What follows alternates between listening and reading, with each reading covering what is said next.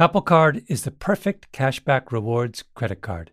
You earn up to 3% daily cash on every purchase every day. That's 3% on your favorite products at Apple, 2% on all other Apple Card with Apple Pay purchases, and 1% on anything you buy with your titanium Apple Card or virtual card number. Visit apple.co slash card calculator to see how much you can earn. Apple Card issued by Goldman Sachs Bank USA Salt Lake City branch, subject to credit approval. Terms apply. The most innovative companies are going further with T-Mobile for Business. The PGA of America is helping lower scores and elevate fan experiences with AI coaching tools and 5G connected cameras. AAA is getting more drivers back on the road fast with location telematics. And the Las Vegas Grand Prix is powering race day operations with 5G connectivity, giving fans an experience at the speed they deserve. This is accelerating innovation with T-Mobile for Business. Take your business further at t-mobile.com/now. Here's how I start every morning. Every morning. Not with coffee. Coffee is for later. Tea. Fire up the kettle. Measure out a precise amount. Let it steep and pure pleasure. And where do I get my tea? Harney and Sons. Harney and Sons is a third-generation American family-owned tea business founded by John Harney 40 years ago they have over 300 variety of teas. Like the worldwide bestseller Hot Cinnamon Spice, people around the world drank 30 million cups of Harney's Hot Cinnamon Spice last year, or Harney's unique single estate teas, like Japanese Gyokuro, organic Darjeeling, and Alishan Oolong from Taiwan. My personal favorite Harney tea is, and you would know this if you listen to revisionist history, Lapsang Souchong, black tea with an elegant twist. Winston Churchill's favorite tea. The only thing me and Winston have in common. Free shipping on domestic orders with no minimums, and there is always a quality guarantee with 30 day returns. Visit them at harney.com.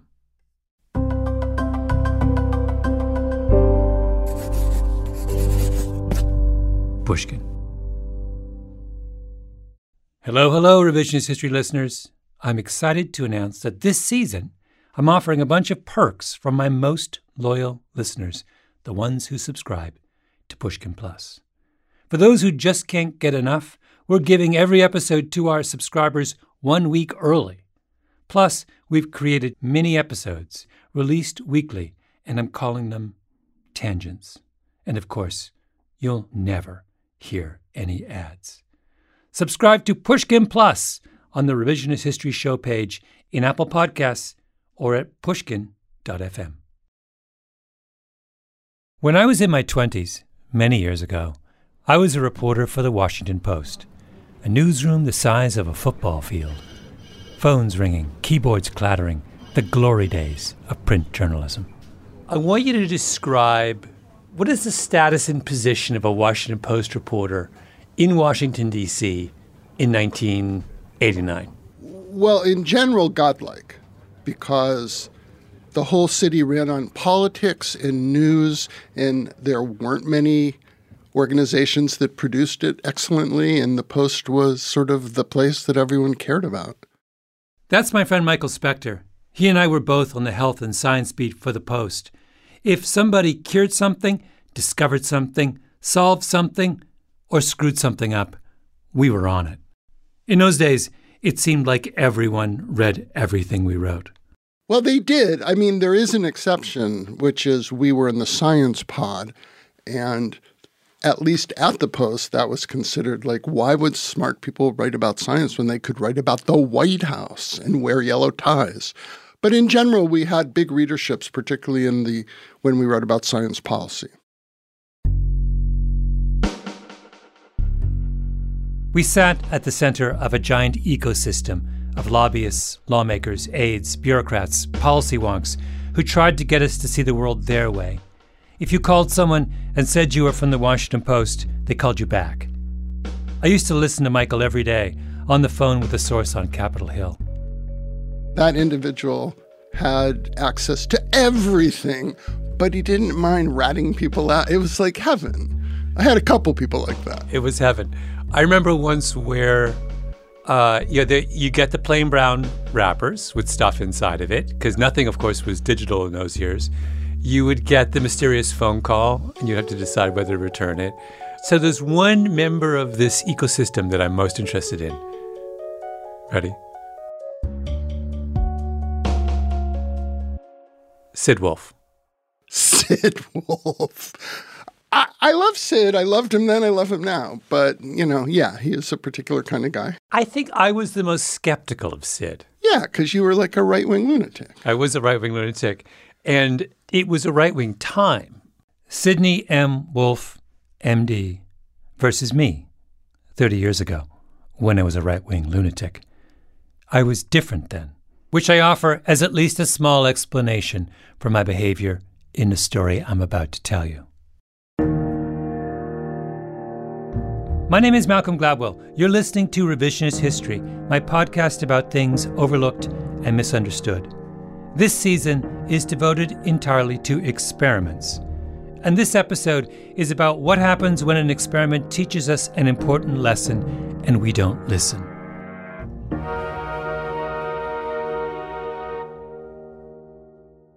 Sid Wolfe came to Washington, D.C. in the 1960s as a young doctor. He went to work as a postgraduate fellow at the National Institutes of Health, part of the same class as Tony Fauci. One day in 1971, someone told him that half of the saline solution being supplied to American hospitals was contaminated with bacteria. And Sid said, Oh, when are they going to take it off the market? And the person said, They aren't, because if we do, hospitals will run out of IV fluid and we'll have a disaster on our hands. And Sid said, that can't be right. There have to be other sources of IV fluid. He did his research, found out there were other sources, and went public. Called the press, got his friend, the political crusader Ralph Nader, to hold a press conference, and the bad IV fluid was pulled from the market. Sid had found his calling as a consumer advocate. I am sick and tired of the patronizing attitude of the American Medical Association towards American patients. Patients Sid was unstoppable. He started something called the Public Citizens Health Research Group and became one of the angriest voices in Washington. As many of you know, our organization has now for 25 years been the most outspoken critic of the FDA. More than 50 times we've submitted petitions, sometimes resulting in lawsuits against the agency to try and get them to do what we think the law requires them. Examples In the C SPAN archives, there's practically a SID division. SID against the drug companies, SID against the doctors, SID against the FDA. It is clear that of the 17 years since we have been running the Health Research Group and watching the FDA, this is by far the worst period of time ever. Sid didn't like anyone except those who were willing to join him on the lonely ice floe of his 60s radicalism. Okay, that's not fair. It's not that Sid disliked people. It was never personal for him. Sid's battle was with institutions. Sid believed that bureaucracies and companies and legislatures would behave better only when constrained by the right laws, the right regulations, and the right kind of relentless nudging from people like Sid. He was the nudge of Washington, D.C. Sid's very smart and, and very colorful and a great quote. But there's only one way, and that's Sid's way. You don't have like a deep, meaningful conversation on both sides with Sid. But some people, and he was one, were just excellent at knowing what we needed and what we wanted and how to package it. And that was Sid. I hadn't thought of Sid Wolfe in years. But then I started reading about someone named Paul Madden, one of those forgotten figures from the mid century. If you lived in California in the 1940s, you would hear Madden from time to time on the radio. Good evening, ladies and gentlemen. There may be harder jobs than breaking up a narcotic ring. I don't know. I've never seen one. Especially difficult is the job of rounding up a band of narcotic peddlers, including the brains of the gang. Madden was a progressive, The progressives believed that government could fix things, that systems and regulations and rules, properly written, could make the world a fairer place. Progressives were activists, full of zeal.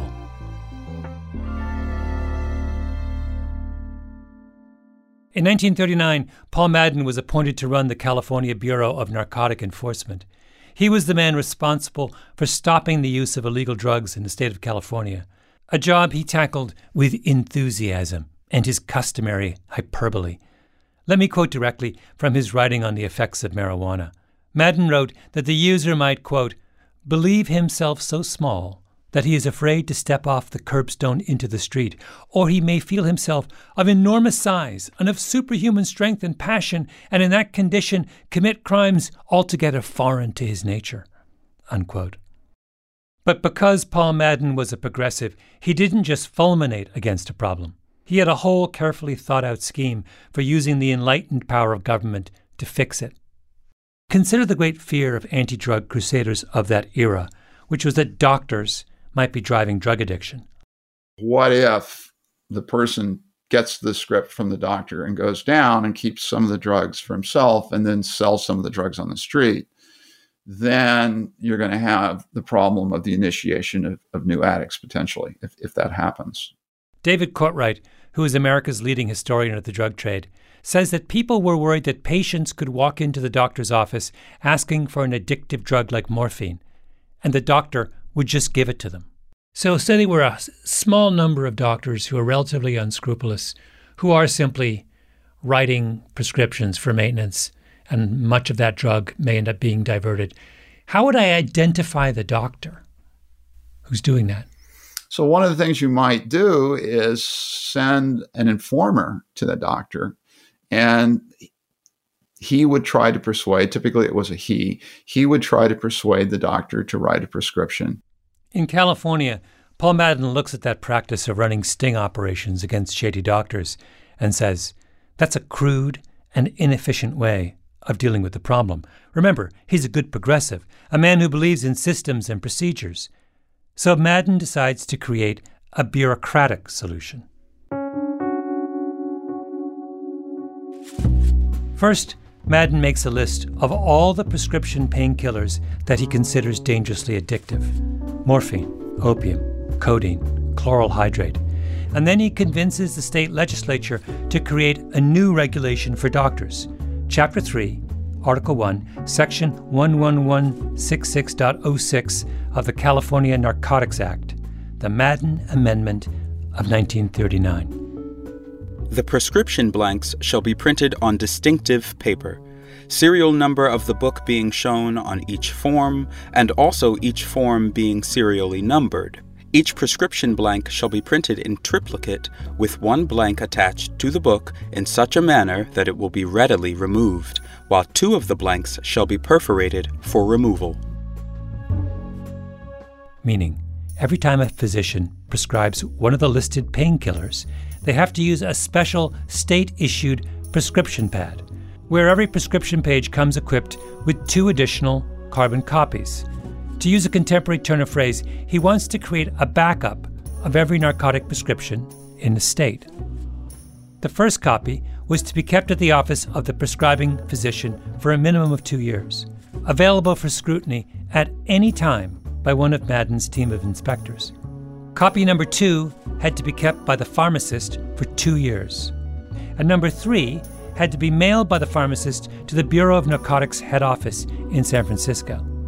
A record of physician and pharmacist behavior in triplicate, a textbook example of progressive Big Brother in action. Now, why did I think of Sid Wolfe when I heard about Paul Madden? Because Madden seemed to me like Sid 1.0 the 1930s edition. Different context and emphasis, of course, but the same playbook, the same urgency, the same relentlessness. The government needs to fix things. And here is my 29 point plan to accomplish that, which I'm forwarding over to you right now. Call me when you get it. Right away. This is too big to wait. So, you know, Sid was, his hair was always on fire about something. My memories of Sid is you would never know when you would get off the phone. That's true. That's true. I mean, I've even talked to him recently about some stuff I've done, and um, he'll not just talk to you, then the information starts flowing. In those days, the facts started to churn because that's how we got stuff. But Sid was like, I would go out to lunch, and if there was a pile of fax paper on my desk, it would be like, Sid struck. How many forests were sacrificed to feed Sid's fax machine? God only knows. In any case, I moved on. I left the Washington Post and forgot all about Sid and his fixations. And then I heard about an experiment, and it all came flooding back.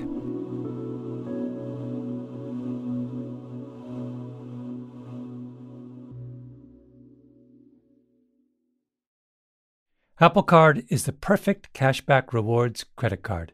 You earn up to 3% daily cash on every purchase every day. That's 3% on your favorite products at Apple, 2% on all other Apple Card with Apple Pay purchases, and 1% on anything you buy with your titanium Apple Card or virtual card number. Visit apple.co slash card calculator to see how much you can earn. Apple Card issued by Goldman Sachs Bank USA Salt Lake City branch, subject to credit approval, terms apply. Imagine you're part of a typical American family in the 17 or 1800s. After a long winter, you'd find the inside of your home covered in a thick layer of soot. Your kerosene lamps and your coal or wood heating system would have rendered your home in desperate need of a vigorous cleaning.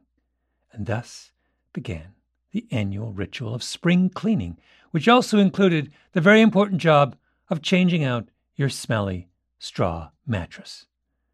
And while your current mattress most likely isn't made of straw, there's still a good chance it needs replacing. You deserve a Saatva luxury mattress. Saatvas are meticulously handcrafted and include all the luxury features you'd expect from a high end mattress. But because they're sold online, they cost a fraction of the price of retail. What's more, Saatva will set up your mattress in the room of your choice and take your old one at no extra charge. After all, you've got enough work ahead of you with all that spring cleaning to do. And now, save $200 on $1,000 or more at saatva.com slash Gladwell. That's S-A-A-T-V-A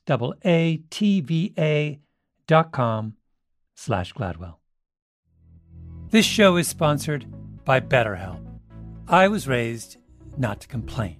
I had one of those English, stiff upper lip fathers. He carried his wounds and grievances on the inside and I'm the same way. It's very hard to tell the difference between when I'm calm and happy and when I'm teetering on the edge. Is that good? Sometimes. It Keeps things calm for my kids. But there are times when we have to share our burdens and enlist the help of others in making sense of our lives. That's where therapy comes in. A good therapist is someone who can walk with you and make that load on your shoulders a little lighter. If you're thinking of starting therapy, give BetterHelp a try. It's entirely online, designed to be convenient, flexible, and suited to your schedule. Just fill out a brief questionnaire to get matched with a licensed therapist and switch therapists anytime for no additional charge. Get it off your chest with BetterHelp.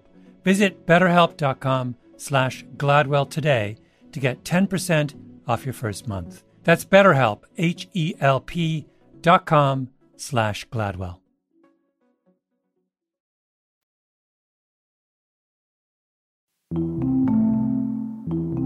Once you've found the right doctor and have told him or her about your pain, don't be afraid to take what they give you. Often, it will be an opioid medication. Beginning in the late 1990s, a catastrophe unfolded in cities and towns around the United States. Opioid overdoses. People suffering a cascade of terrifying effects pinpoint pupils, labored breathing, respiratory arrest, choking, purple lips, loss of consciousness, and, in what has now been over 800,000 cases, death. There's no question that our best, strongest pain medicines are the opioids. They don't wear out, they go on working, they do not have serious medical side effects. And so these drugs, which I repeat are our best, strongest pain medications, should be used much more than they are for patients in pain. At the heart of the crisis was a class of new, powerful painkillers that came on the market in the 1990s, especially OxyContin, launched in 1996 by the Purdue Pharmaceutical Company. OxyContin is highly addictive, and Purdue promoted it to doctors more heavily than any other painkiller in history.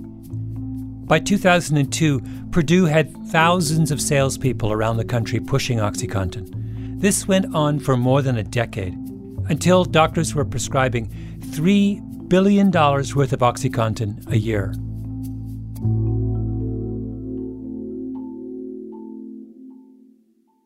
But even after 20 years of the opioid epidemic, there were all kinds of questions. Like, was OxyContin the cause of the overdose epidemic or just a symptom of something deeper? And, even more puzzling, why didn't opioids cause the same level of devastation everywhere? Take Massachusetts and New York, two states side by side. If you run every significant fact about Massachusetts and New York through an algorithm, you'll find there are almost no two states more alike. Same population profile, same basic economy, same levels of poverty, very similar rural urban mix. You'd think they would have had similar experiences with overdoses. They didn't. Massachusetts has had a bloodbath. New York, not so much. Same thing with New York and New Jersey. Super similar states by any measure. So why did New Jersey suffer so much more than its neighbor? Purdue would end up in bankruptcy court as a result of multiple lawsuits launched against them for misleading marketing practices. And not long ago, four economists, Abby Alpert, William Evans, Ethan Lieber, and David Powell, realized that the mountains of internal Purdue documents unearthed in those lawsuits might hold some answers. I mean, so there were hundreds and hundreds of pages of documents, some of which was not very interesting. That's Abby Alpert, lead author of the paper the four of them ended up publishing, Origins of the Opioid Crisis and Its Enduring Impacts. But then when we when we happened upon the focus group research, especially and and the launch plan, um, that really was the basis for a lot of what we talk about in this paper. Buried in that mountain of documents was an internal Purdue report on a series of focus groups that the company held with physicians. This was in the spring of 1995, right before the launch of OxyContin. The focus group report runs to almost 60 pages, and in that long buried document, one phrase kept popping up again and again. The phrase coined by Paul Madden half a century earlier triplicate prescriptions. So, I had never heard of a triplicate program, and it's not something that was being discussed in the research on opioids. I mean, why would it be? Nobody really liked triplicates. For decades, no one followed California's lead in imposing this special requirement for prescribing painkillers. Drug makers, of course, hated the idea. So did doctors and state lawmakers. In the early 1980s, the state of Texas did start a triplicate program, and the state narcotics division in Austin had to hire 33 data entry clerks who in the first year mailed out 27,800 triplicate prescription pads to doctors around the state.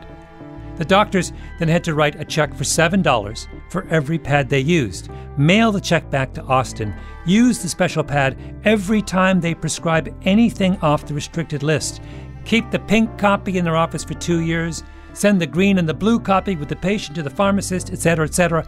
I mean, triplicate was the kind of bureaucratic nitpickiness that drives people in the medical world crazy. The few states that did try out triplicate programs usually drop them. By the early 1990s, there were just five states with triplicate programs in place California, the pioneer, Texas, which somehow managed to stick it out, and then Illinois, Idaho, and New York. Five states with warehouses full of carbon copies of doctors' prescriptions. Every time you pick up that prescription pad, it was like, boy, I'm prescribing and someone's watching me. And that's what a lot of folks call the chilling effect. Linda Wastila, who teaches at the University of Maryland School of Pharmacy, she did her dissertation on triplicate programs. The chilling effect she's talking about was the knowledge that physicians in those states had that their behavior was being watched, that there was a permanent record of every prescription they wrote in three places on paper, not in some abstract, invisible computer file up in the cloud. Presumably, each physician has got a filing cabinet in his or her office just full of prescription forms, which they're holding on to for years. Right. So it's it is a powerful psychological reminder of the way you have handled this specific kind of medication. Exactly. And the doctor knows that there's a corresponding filing cabinet somewhere in the state capital with a team of investigators attached who can look at every prescription and see the name of the patient, the name of the pharmacist, and the name of which doctor has the biggest bulging file. A file that says, just by its size, something fishy may be going on. This is exactly what Purdue Pharmaceutical discovered when it did its focus group with doctors in 1995, just prior to the launch of OxyContin. One of their sessions was in a triplicate state in Houston, Texas, and Purdue's takeaway after meeting with a group of Houston doctors was clear. Quote, the triplicate laws seem to have a dramatic effect on the product usage behavior of the physicians. It went on. The mere thought of the government questioning their judgment created a high level of anxiety in the focus group room among the doctors. Unquote. Purdue looked at that high level of anxiety and asked, Is it even worth marketing OxyContin in triplicate states at all? Years later, Abby Alpert's group of economists finds this long forgotten focus group report, and they realize they'd stumbled on a beautiful example of a natural experiment. Natural experiments are the economist's dream. You don't have to create a treatment group and a control group, then laboriously compare what happens to the two groups. Someone else has created the experiment for you. In this case, the someone else was Purdue. A third of the American population lived in the triplicate states. Those states got passed over by the Purdue marketing squads. The rest of the American population lived in states without Big Brother looking over their doctor's shoulders. They got the full Purdue treatment. If you wanted to know how much of the opioid crisis was caused by OxyContin, all you had to do was compare what happened to the triplicate states with everywhere else. So that's what Alpert did. And what she and her colleagues found was that the triplicate rule was everything. What we found was that, in fact, the non triplicate states had much more Oxycontin use per capita than the triplicate states, almost twice as much in most years. More Oxycontin means more Oxycontin overdoses. And not just that, because many of those who got addicted to opioids with Oxycontin went on to get addicted to heroin and fentanyl. We see very uh, quick increase in overdose deaths in the non triplicate states uh, and much slower growth in the triplicate states. And these trends continue even 20 years after the launch. Let's go back to comparing outcomes in New York and Massachusetts. New York was triplicate, Massachusetts was not. So, how much of a difference did that single requirement make? The two extra carbon copies on the New York prescription pad? Well, if New York had Massachusetts' opioid overdose rate between the years 2000 and 2019, an additional 25,000 New Yorkers would have died of overdoses. 25,000. Not only that, it turns out that economic growth is higher in triplicate states than non triplicate states. Health outcomes of babies are better, and violent crime is lower in triplicate states. Astonishingly lower, as much as 25%. Exactly 80 years after Paul Madden wrote his amendment to the California Narcotics Act, his bureaucratic nitpicking gets vindicated by social science. And who else gets vindicated? Sidney M. Wolfe, MD.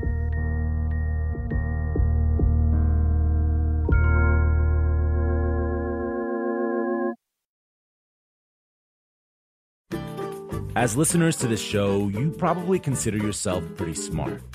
But how smart is your wallet?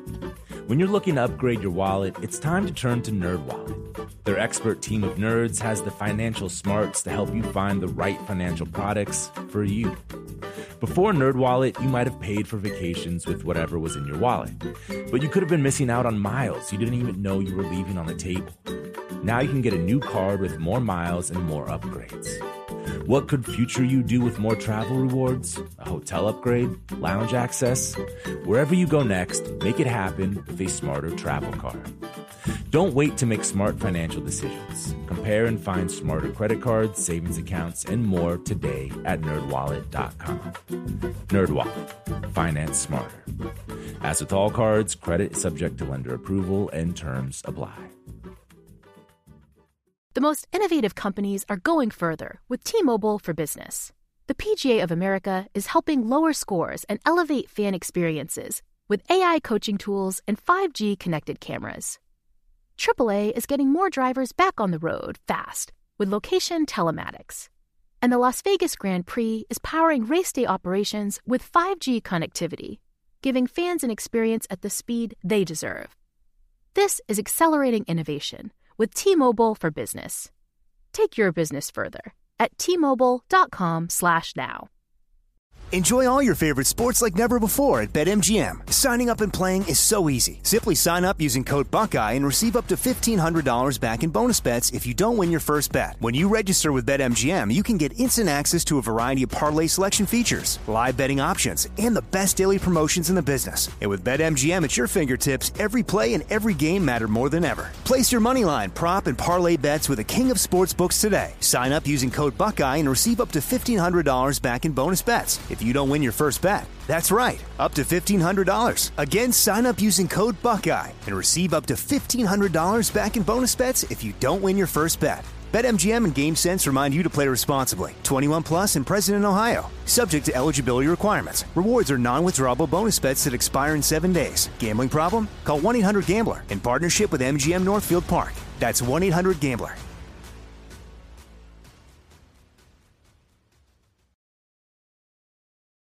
In the early 1990s, someone in the White House wondered what was known about the value of triplicate programs. The request got kicked over to the National Institute of Drug Abuse, NIDA. And NIDA rounded up everyone who might know something about triplicates and invited them to a conference at a hotel near its headquarters in Rockville, Maryland. So you attended the symposium? Yes. Linda Wastila, who had done her dissertation on triplicates, was one of the attendees. I do remember the venue, and I do remember this is really ridiculous. We couldn't have coffee. NIDA was very hardcore about these kinds of things.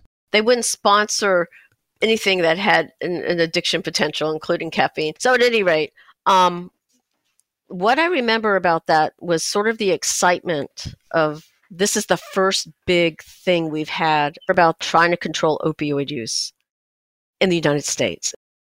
This is 1991. OxyContin will be introduced in 1996, five years later. But opioid overdoses were still high enough in those years that people were starting to get worried about the problem. I was a pharmacist with a PhD. There weren't many pharmacists with PhDs. So it was like, wow, this is it. And I believed in a lot of these policies. The pain specialist Russell Portenoy was at the NIDA symposium. He would later do as much as anyone to promote the aggressive use of OxyContin. He talked about the problem of underprescribing opioids. Someone from the American Pharmaceutical Association was there to say how strongly the industry's biggest trade group was opposed to any kind of federally mandated triplicate requirement. After all, this was 1991. Why were we promoting some half baked idea from 1939? But here and there, there were other voices. An African American doctor who worked in a tough neighborhood in Brooklyn, Gerald Dees, said this I wish that anyone who opposes triplicate prescription programs could walk with me into the real world where these regulations are saving lives. Unquote. And then, at the end of the meeting, who gets up to speak? Sid Wolfe, of course, because what is Sid's great cause in the late 80s and early 90s? It's triplicates. Sid has decided that what America needs is a national version of Chapter 3, Article 1, Section 11166.06 of the California Narcotics Act. Sid, how are you? It's been a long time. So when I see Sid's name in the conference proceedings, I realized I had to talk to Sid again.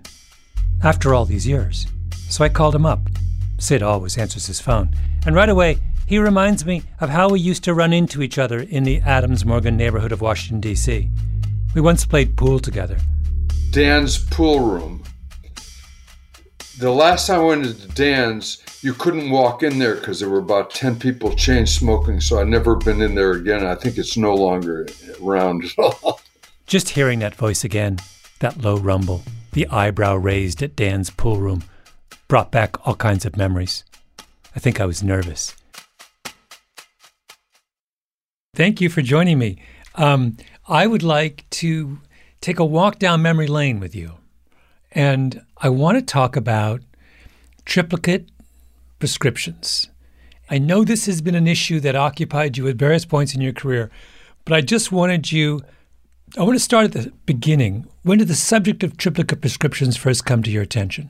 I became aware of it, I would say, in the early 80s, late 70s, something like that. Even back in the 1980s, you are uh, concerned about the problems being caused by opioids. 30 years before the current opioid epidemic, you this is something that's very much a matter of concern for you. Well, it's a matter of concern for several reasons. I would attend FDA advisory committee meetings, and not a small number of them had to do with opioids. And there were already some pro- problems with opioids in those days. And Sid, like Paul Madden two generations before him, had become convinced that focusing on doctors was a big part of the solution. Let them know they were being watched with a few file cabinets of carbon copies. I mean, the data which you've seen showing what happens in a very short period of time after some of these states implement these triplicate prescription programs is astounding. At the NIDA meeting in 1991, Sid stood up and made the case for a national triplicate program. He said, in effect, California started an experiment, New York and Illinois and others have joined, and the results of the experiment are clear. It works. In a perfect world, had everyone listened to what NIDA was saying in 91, what all you guys were saying back in 91, we would have had a very different and much less damaging opioid epidemic in of the last 20 years, right? There's no question about that because it's a clear public health problem. He's right. A national triplicate program would clearly have slowed the advance of OxyContin. 841,000 people have died of drug overdoses since the 1990s. How many of those would now be alive? In 1993, Sid published a monograph reiterating the need to get serious about opioid prescriptions. It almost certainly made its way to the health and science desk at the Washington Post. Did anyone take you up on it? No. Why not? And I, I don't know why. I, the I bring this up only because um, I and one of the reasons this issue interested me so much was that in the early 90s, when you were thinking very seriously about the importance of triplicates, the person covering the FDA, the health bureaucracy, and science, all those kinds of medical science, and all for the Washington Post was me. That's how we met. We met, but back then, my sympathies did not lie with the Sid Wolfes of the world. I didn't share Sid's belief that government could fix everything. I thought medicine was full of trustworthy, judicious professionals who did not need Big Brother looking over their shoulder.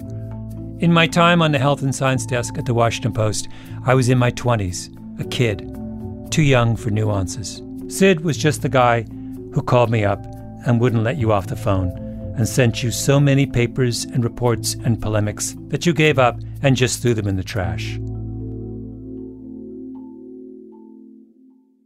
Sid Wolfe was so alert to the frailty of institutions that he seemed to me like Chicken Little. I'll be candid. At the time, I thought you were way off to the left. I thought you were, you know, my position was much more sympathetic to Big Pharma. The I thought you were just a kind of crazy 60s radical who was always who didn't believe in drugs. Now I realize no one was more wrong than me. On this issue, I mean, hundreds of thousands of people have died in this country because we didn't pay attention to what you were saying in 1991. Well, all I can say is I certainly have been thought by a number of other people that I'm some sort of a 60s radical. So uh, I do not blame you or anyone else that thought that I was some wild eyed. But Sid, I blame myself.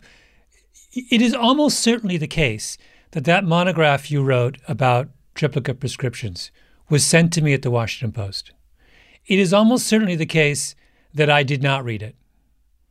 And it is almost certainly the case that had I read it, and had I taken it seriously, and had I called you up, and had I educated myself, and had I written a story about it in the Washington Post, that maybe it would have made some small difference. Or even a book about it. or, or even a book about it.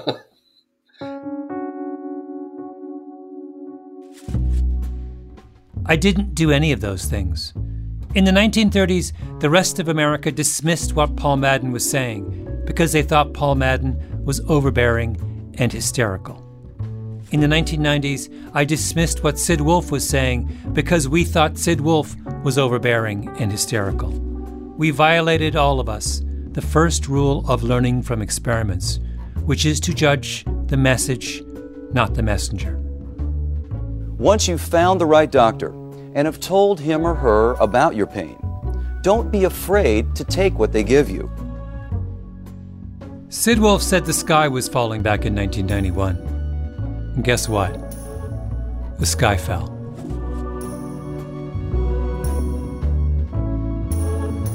Revisionist History is produced by Eloise Linton, Lee Mengistu, and Jacob Smith, with Tali Emlen and Harrison Vijay Choi. Our editor is Julia Barton.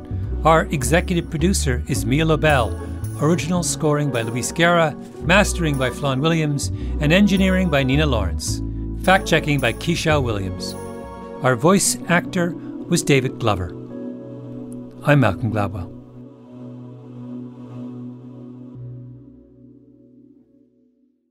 Well, thank you so much. This has been um, so much fun and interesting. Um, it, I think I can find that, if memory serves, I think I read at least part of your monograph from the early I, I can send you the whole thing. I downloaded it. It's in one PDF, which hmm. I'll send you Oh, good. Do I have your email address? Every week at Revisionist History, we revisit the past in hopes of better understanding the future.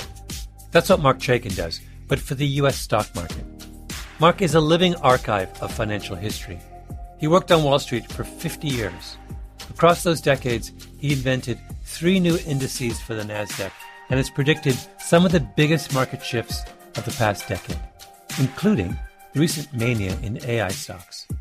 Mark says the majority of Americans are misunderstanding what the AI frenzy means for their money moving forward, with potentially dramatic and dangerous consequences. He's calling this a new dawn for the U.S. stock market and predicts dozens of specific stocks will be impacted in the next 90 days. He put everything you need to know in a new presentation specifically designed for people off Wall Street. You can watch Mark's presentation for free at stocktrend2024.com right now. Again, the link to watch is stocktrend2024.com. That's stocktrend2024.com.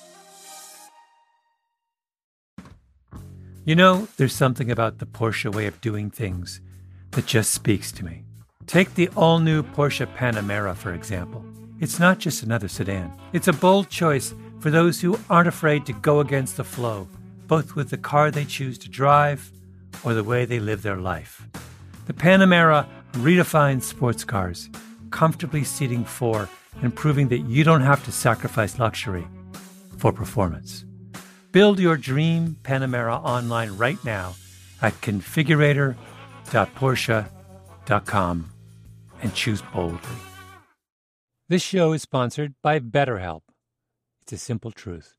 No matter who you are, mental health challenges can affect you, and how you manage them can make all the difference. That's why everyone should have access to mental health support that meets them where they are and helps them get through their day. BetterHelp provides online therapy on your schedule. It's flexible, simple to use, and more affordable than in person therapy. Connect with a licensed therapist selected just for you. Learn more at betterhelp.com. That's better.